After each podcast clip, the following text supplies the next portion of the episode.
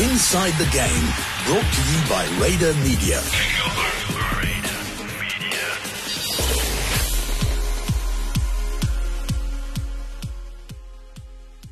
Well, he's a new face in South Africa's ODI and T20 squad, but he looks right at home in the green and gold and has been playing like an absolute veteran. Rassie van der Dussen, three 50s in four innings with an astounding average of 120. He also has a half century to his name in the T20 arena, and he came very close to getting a second a few nights ago. Rassie, great to have you on the line. Uh, you seem to be enjoying yourself at the moment. Yeah, hi Derek. Uh, thanks for having me. Um, yes, the last few weeks have gone uh, quite well. Um, I'm pretty pretty happy with with uh, everything that that uh, happened. So uh, yeah, you know, in a good space at the moment. Hopefully, there's more to come. Yeah, you said quite well. I think that's underplaying it somewhat. Uh, I mentioned the 50s, and I mean that average. most normal humans on, on planet Earth, they like to dabble in averages of two figures, not three. Yeah, I suppose. Uh, I think the situations of the games have, have worked sort of out that, that you know I could be there at the end uh, and and get a not out. Um, but you know I've played I've played a lot of cricket and you know I suppose as you go up in the levels, uh, the fundamentals and the basics stay the same. So you know in the in the in the one day games, even though it was my first five one day games, I sort of try to uh, keep my approach uh, the same as I have uh, throughout my career. What was it like getting into the Proteas squad? Uh, you made your debut last year in the T20 arena playing against Zimbabwe, but now it's safe to say that you've pretty much cemented your place in both sides for the time being. Um, yeah, was it a great welcome? Was it eye opening joining the guys? Of course, in this day and age, uh, a lot of them are your teammates on the domestic uh, front and also in the various T20 tournaments around the world. So, of course, uh, many of them were familiar faces to you. But uh, yeah, uh, getting into the squad, uh, what's it been like?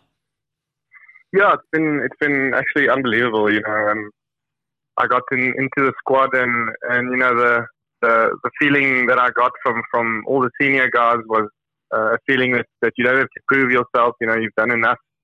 Uh, everyone knows what you can do, so you know everybody in the squad backs and, and respects you as a player, know what you what you're capable of, and and that's uh, very reassuring obviously coming into a squad and playing with guys who have been your heroes, the likes of Dale Amla, Faf, um, to know that those guys, you know, know know your capabilities and, and, and they back you. So, you know, it's a very um, welcoming and, and laid back environment. Uh, obviously, very professional, um, but it's it's definitely an environment that that that has a lot of pride and, and you know brings the best out of you as a player. You speak about them being your heroes. You mentioned the likes of Amla, Steyn, du Plessis. Anyone that's had a massive impact on on your your batting style or or your career, uh, so to speak, but in the short space of time that you've been in the setup with the South African side? I think I was lucky enough to to bat for a long time with Hashim in the first ODI. I think a partnership of about 150. Um, and for me, in my first game, obviously, uh, reading uh, an ODI uh, innings, setting up a game. You know that was that was quite valuable just to just to find out and to see that you know what I was thinking was not too far from from what he was thinking, and you know he's obviously vastly experienced for about 180 ODIs I think under his name, um, and the same same goes for for Faf in the last ODI in Cape Town. You know I think we had almost 100 partnerships and again, you know, the, the, thought patterns were, were fairly similar, and, and for me that was quite reassuring, knowing that you know what I was approaching it was not too far from from from what what these experienced guys how, how they do it. So, you know, obviously those two senior batters uh, played a big big role. You know, watching them the last sort of ten years in my career, um, and now getting to play with them. You know, so I think a guy like Dale Steyn is very positive and obviously very experienced. And um, you know, I'm just trying to to learn as much as I can from these guys. You know, try and spend as much time with them as I can. Uh, try and soak it all up. You know, because uh, like I said, they've seen it all and, and they've experienced it all. I'm glad you mentioned that match uh, in Port Elizabeth against Pakistan. It was the first ODI of the series. It was also your first ODI. Uh, a very good performance from yourself, scoring 93. But there was criticism afterwards. Uh, we went on to lose the game, and there was criticism about uh, the, the strike rate at the end, the fact that we didn't lose too many wickets, but we didn't put on the highest of scores. Um, did you.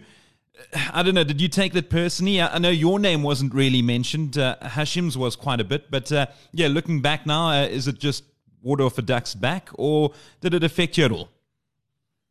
Yeah, I think always when you're going to lose, there's going to be some criticism. People are going to look for reasons why you lose. So, you know, in in that situation, the the pitch was quite slow, and and their spinners did come into the game, and it was quite difficult to score. And and we felt it, it would be more difficult to for a, for a new guy coming in to, to score. So we, like I said, we managed the innings. You know, Hashim's obviously very experienced, so I try to just bounce ideas off him and and uh, see where see where he was in terms of his innings. And you know, it's, you take criticism, people are entitled to their their opinion, and um, you know you you can't ignore that. Uh, but sometimes, yes, you got to stay true to, to what you believe. And I think in that game, you know, we, we put on a score that, that we thought would be competitive. I think on the day, Pakistan just maybe batted uh, a bit better than us. You know, they were maybe just a bit better than us in all aspects. So on the day, the better team won. It's a massive year as far as cricket is concerned, given the fact that in a few months' time we've got the Cricket World Cup. So it's pretty rare for a player to get selected in the same year as a World Cup to make his debut and then to continually stay on in the team. You've certainly made a case to yourself, uh, given those innings so far. I've mentioned uh, the, the many half centuries that you scored, three in four innings.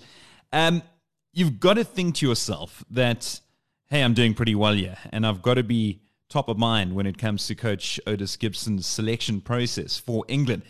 But is it tough on you? I can imagine that anytime you go out to bat, it's difficult. But especially now, is it an extended job interview, so to speak, where you go out and you know every time you're batting to try and solidify your place in that squad in a, in a few months' time? Yeah, I mean, you can't get away from it. It is a World Cup year. Um, everybody knows that, and you know, there's a lot being being spoken and, and written in the press. Um, but you know, when when I got the call up to, to join the ODI squad, you know, I was just very, very grateful and honored to, to just be involved, you know. And I thought to myself, you know, if I can play one match in this five match series, uh, it would be a dream come true. Um, so i w- I'm not thinking too far ahead. I ended up playing all five and, and doing quite well. And, um, you know, and, and I see it as every game and every innings is an opportunity to, to showcase what, what I'm about. And, you know, if I know now that I can perform at this level. And um, I suppose if you, regarding your question, is it a is it a job interview? I mean, that's I think that's sports in general. You know, every opportunity in professional sport you you have to take with, with both hands. Just, that's just the nature of how it goes. So you know, it's nothing new to me that that sort of uh, pressure or or, or or or like that. But you know, so so I see it. You know, if I can if I can play a few more games, you know, every every game I play is a dream come true, and you know, I just I just need to make sure I'm on top of my game and at my best every moment and every ball, and you know, the the rest will follow. And in terms of selection for for World Cup, I know if I if I do all those things, you know, whatever happens will happen.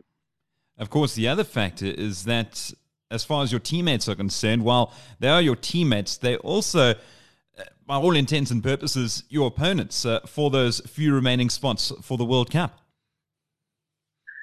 Yes, like I said, it's it is a reality. I mean, you can't get away from it. That that is true to to a sense.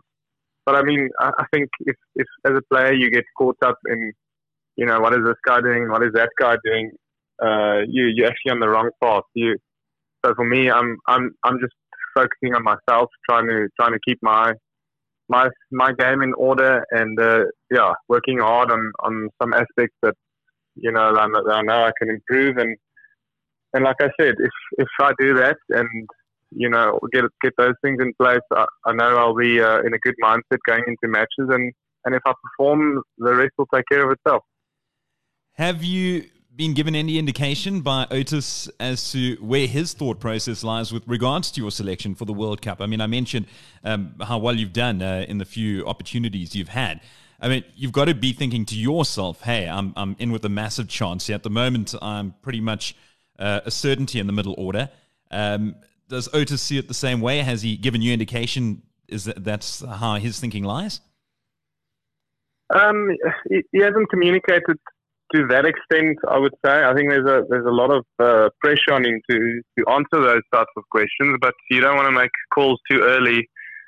Um, there's still there's still a series against Sri Lanka coming, but you know for for me it's it's just about trying to be consistent. You know, I pride myself in in uh, in being consistent on the field and and uh, you know, performing uh, for the team and, and contributing towards a winning cause. And, you know, things like staying calm and, and cool under pressure is, is something that I, that I really uh, think is a, is a big part of my game. And, you know, I'm just glad that I could showcase that uh, against Sri Lanka, going in, the, in, in a few pressure sort of situations and, and coming out on top. So, uh, the World Cup is obviously a high pressure tournament environment, you know, and uh, I think a main thing as a player is to is to know your game and, and stay calm under pressure. And I think that's that's something I can definitely bring to the party. Now you've represented South Africa in ODIs, T20s. Um, do you? Well, there's no doubt that you do. Uh, aspirations uh, on representing the, the test side. I think when you first made a name for yourself, it was in the T20 arena, um, but it is also the most visually appealing uh, of the formats and certainly does make headlines. But uh, I mean, looking at your first class record, uh, geez, it's it's nothing to laugh at. Uh, 15 tons for you. You average um, just uh, 43. But I think the main um, point uh, when it comes to first class is that was last season, if I'm not mistaken, where you topped the run scoring chart. So and, and, and looking at strike rates, just for instance, uh, strike rate in the first class, uh, 47. Yet, if you look at your T20 international strike rate, you're at 140. The ODIs uh, just short of 77. So you certainly are a player capable of adapting to a situation and a different format. Uh, you're not really pigeonholed into one. So, test side, uh, you still aiming for that? Yeah, definitely. I think that's yeah, that's that's uh, a, a big big sort of dream of mine and, and ambition. You know, and in terms of the adaptability, yes, you're right. It's something that I've that I've worked hard on in the last two or three years with, with my batting coach Justin Sammons, um, and sort of just trying to get the fundamentals of, of my technique in place. You know, trying to get it to a point where whichever format it is, it's, it's not as not as much changing too much technically, but but actually just the mindset uh, maybe a few technical twitches that allows me to, to maybe hit the ball in the air as opposed to on the ground. But you know, the, the mental side of that is, is is really the bigger side. And like I said, it's something that I've worked on a lot in the last two seasons. And again, you know, if I want to be known as a as, as a player that, that can play all three formats, that, that can adapt to situations, and and and uh, so yeah, definitely an, an ambition for me going forward. You know, selection, like I've mentioned, is is something that you know I don't worry too much about. You know, I, again, I try to focus on my own game and, and getting my my my technique and, and everything in place. And you know, if it happens, uh, it happens. If if if it doesn't, you know, it's also okay. I think somebody asked me about a year ago, do I do I think I'll play South Africa? And I said, you know, obviously want to, and I obviously feel I can. Um, but if it doesn't happen, you know, there's something else destined. So, you know, I'm I'm quite level headed and uh, you know, so if it happens it'll definitely be a dream come true. Um, but you know, I'll I'll keep I'll keep working hard and I'll keep improving my game and hopefully I get there someday. Having a look at those run scoring charts from last season, which you topped, what the stats don't tell you though is that you were batting in a, a whole new position, one that wasn't you weren't really accustomed to. Yeah, I think uh, you know moving to, to the middle order to number four allowed me to to free up my game a bit more. You know, as opposed to opening the batting uh, in years before that, uh, which uh, at the ISL Wanderers is, is quite a challenging feat. You know, so it's something that the coaching staff came to me with. Obviously, having opened for a lot of a long time in my career, uh, they they suggested it and you know, I was open to it, and I and I thought, okay, it's a, it's a different uh, sort of sort of role that I have to play now. But you know, again, uh, as a player, you need you need to be able to adapt uh, to positions and to circumstances, and you know, it it really it really uh, sort of grew my game, and and and you know, if you look at uh, I played in a Canadian T20 league uh, last year, which you know that was the first time I I, I batted in the middle order in T20 cricket because I mean we had the likes of Chris Gayle and Evan Lewis opening the batting, and the coach basically said to me, "Listen, these guys are obviously world class openers. We know you're an opener, but but we we want to use you in the middle order." And you know, again, I I, I had to adapt, and and I saw it as a challenge, and yeah, again, it it worked out quite well for me. So yeah, I'm I'm enjoying the middle order at at the moment. You know, opening is is something that, that I've that I've done a lot in my career. I, I still feel I can do it if needed, but you know, like I said, if, if I can be known as a player who can who can bat from one to six and fulfill any role in the team, you know, that's that's obviously a good thing. You spoke about playing in Canada. You've also played in the Netherlands, Ireland, England, the Caribbean, uh, to name but a few. I'll never forget uh, a couple of months ago, I was in Abu Dhabi at a a T20 tournament there, and I bumped into a player who was leaving midway through the tournament to go to Dubai. And I asked him what he was going to do, and he said that he was off to go play in a tournament on that side. And I asked who was he going to play for, and he actually didn't know. Clearly, in that respect, not necessarily playing for the badge, but probably for the bucks, which is completely fine. We understand it's a profession and players need to look after their future. From your side, is it a fine line between being able to to cover your future or and also stay on the radar of the Proteas? You mentioned wanting to crack the test side. You're now in the ODI and T20 squads. I mean, how much of a role does it play? You, you can earn a lot of money, or do you stick with what you know, playing in the four day format and uh, trying to get selected? Yeah, I think it's it is a fine line. It's it's you know, obviously each guy will interpret it differently. Um, you know, if you look, if you look at those guys, there are a lot of money on the T20 circuit, especially going around, but but also in England and in the county setup. You know, and if you look at those those guys who signed Kolpak, you know, obviously means you can't you can't represent South Africa anymore. You know, it's not something that, that I would ever do. Um, I, you know, I'm, I'm a very patriotic person. I love our country, and you know, for me, it's always been about um, representing the country, the Proteas, uh, the people, uh, my family.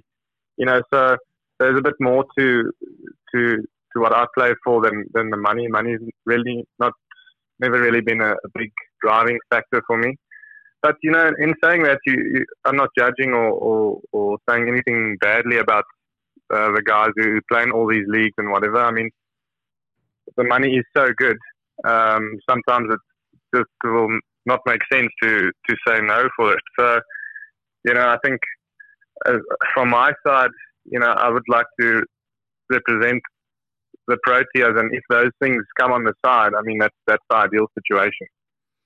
Now, cricket isn't your be all and end all, and and you speak about money. Of course, you, you do have interests outside of the game, and uh, I'm actually wearing right now a pair of slops that you very kindly gave me a, a, couple of months ago, and I even took them over to Peru. Took two pairs with, thinking that they wouldn't really last. I was over there for Dakar. And they did. They stood the test of time, and they're still going very strong. Uh, a company called Freedom that uh, that you've got going. Yeah, Freedom, uh. Uh, the the brand we started. We we we online exclusively. Uh, at the moment, we we're doing caps and and slops like you've mentioned. And you know the basic behind idea behind is it's myself and a few other guys that started about two or three years ago. Um, you know, with with a proudly African theme and and the theme of sort of giving back um, to conservation. Um, I know obviously rhino conservation is at the forefront of, of, of everything, but you know also a lot of smaller species out there in the country that that that are struggling. You know, I'm thinking of the likes of the ground hornbill and, and some other bird species, and you know, and and you know, as a con- consumer, it can be daunting sometimes to get involved in charities. Whereas our, our sort of uh, aim is to, you know, if you're going to buy something anyway, buy an angle that, that gives back to to conservation and charity. So it's it's gone quite well. It's been received really well, the brand, and um, you know, it, we, we're quite excited about it going forward. We, we're going to branch out into some, some other areas, clothing and, and some other um, uh, accessories. So, yeah, it's, it's gone quite well, and uh, it's something totally that, uh, that I enjoy. Yeah, it was really great. The response that I had when I posted pictures on social media was uh, everyone was just blown away at the, the visual aspects of the slops. I mean, they really do look stunning. Of course, they couldn't tell from the quality, but I, I can definitely uh, put it uh, state it right now. I mean, that they have been fantastic, and, and as I mentioned, they they survived the Dakar, which uh, a lot of slops don't manage to do. I've uh, broken a number of pairs over the last couple of years, so thanks very much. Um, no, that's awesome. I think the the slops they get made 100% in South Africa. You know, it's, it's a company in Joburg that you know, I think employ about 12 women uh, from previously disadvantaged areas. So, you know, there's there's a bit of a story behind everything we do, and you know, I think we we're trying to work synergistically with with with some people in in the country to to sort of improve. Um, I mean, everybody's lives that are involved. Uh, yeah, that's great feedback. Thanks for that, and uh, yeah, I'm really happy to hear that. No, absolute pleasure. Thank you. Now, uh, yeah, just to reiterate that website, it's frdm.co.za. Uh, if uh, anyone wants to, to log on and uh, order their caps or slops, they really are great. Now, Rassie, uh, last year I was involved with uh, the new launch campaign for the Lions, your domestic side, and it was the Join the Charge campaign. And I'll never forget sitting there in the stands at the Bullring, interviewing each and every player, and almost to a man uh, one of the questions we posed to everyone was, "What is your favorite thing to do outside of cricket?" And uh, the majority of the guys said golf. Um, quite a few said shopping. I think Reza Hendricks actually said he preferred shopping to cricket. Funny enough, um, and the only one who said a very unique answer was you. I asked you what was your favorite thing to do outside of cricket, and you said bird watching. Yeah, it um, it is definitely a thing that I enjoy, a hobby. Um, you know, along with my wife, we, we enjoy to, or we enjoy watching birds and, you know, going to nature reserves and, and traveling a bit and, and, um, yeah, like I, yeah, like I said, it's a, it's a hobby at this, this stage, you know, it's, it's exhilarating feeling seeing a, seeing a, a rare species. Um, you know, I've, I've done it sort of yeah, from from early ages, you know, I've been in birds and, and nature and growing up in, in the bush on the farm. You know, I, I was uh, yeah very close to nature, and yeah, it's something that I don't get a lot of time for anymore as much. But yeah, when like I said, when my wife and I get get some time, we like to get outdoors and you know do do stuff like that. If I'm not mistaken, I think the term for a, a bird watcher or bird watching is twitching. Um, is is there a, a, rare species out there that you're still aiming to see to spot? I mean, is it the the gold standard that you you yet to achieve? Uh, I think there's a few still left.